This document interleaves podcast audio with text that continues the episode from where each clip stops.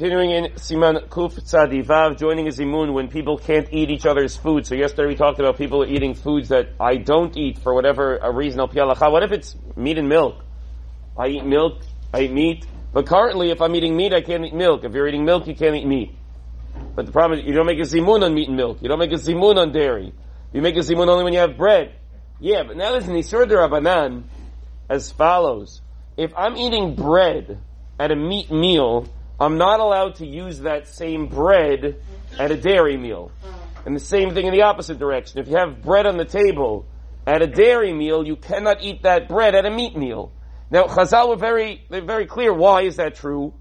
Because when you take, when you have challah at the table, so everyone grabs a piece and they're eating, and your hands have a little bit of uh, stuff on them from the food. You're, you know, and so when you grab the challah, the challah gets a little bit of crumbs, a little bit of ju- juice, a little bit of oil, from whatever it is you're eating. So the challah is covered with a little bit of meat juice, and so you can't eat it. Or it's covered with a little bit of a uh, cheese oil or something like that. So you're not, so okay, so we're both eating bread, but I can't eat your bread and you can't eat my bread. But I'll, I do not think you're doing anything wrong, and you don't think I'm doing anything wrong. So he says you can make a zimun. You know why?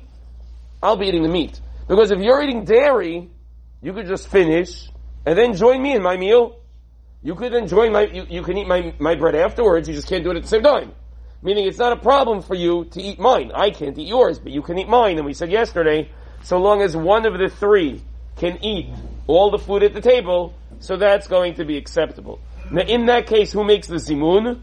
So it should be the one eating the milk, right? Because the one eating the dairy, he's the one who can eat all the food. So it's better that he, the one who can eat everybody's food, make the zimun. However, if there's a, if one of the people eating the meat is a kohen, he goes first. So then he uh, he should make the zimun, even though he can't eat from the other person's food. There's another wacky case. Let's say we have a neder. I have a neder not to eat from your food, and you have a neder not to eat from my food. Now we have a problem. Now we have a problem, and indeed you can't make a zimun. Don't do that. Eat from people's food, and you'll be okay. Moving on to Siman Kuf Tzadi Zayin. What is it exactly that you need to do? In what do you need? What is it considered to be eating together. So they finished, two people finished eating, and they washed their hands. Or they said Havlan V'nivrich, and the third guy sits down, he's like, oh, how you doing? And this, and they're like, mm, mm, we're doing the, you know, we want to make Regan Amazon. So they can no longer make a zimun.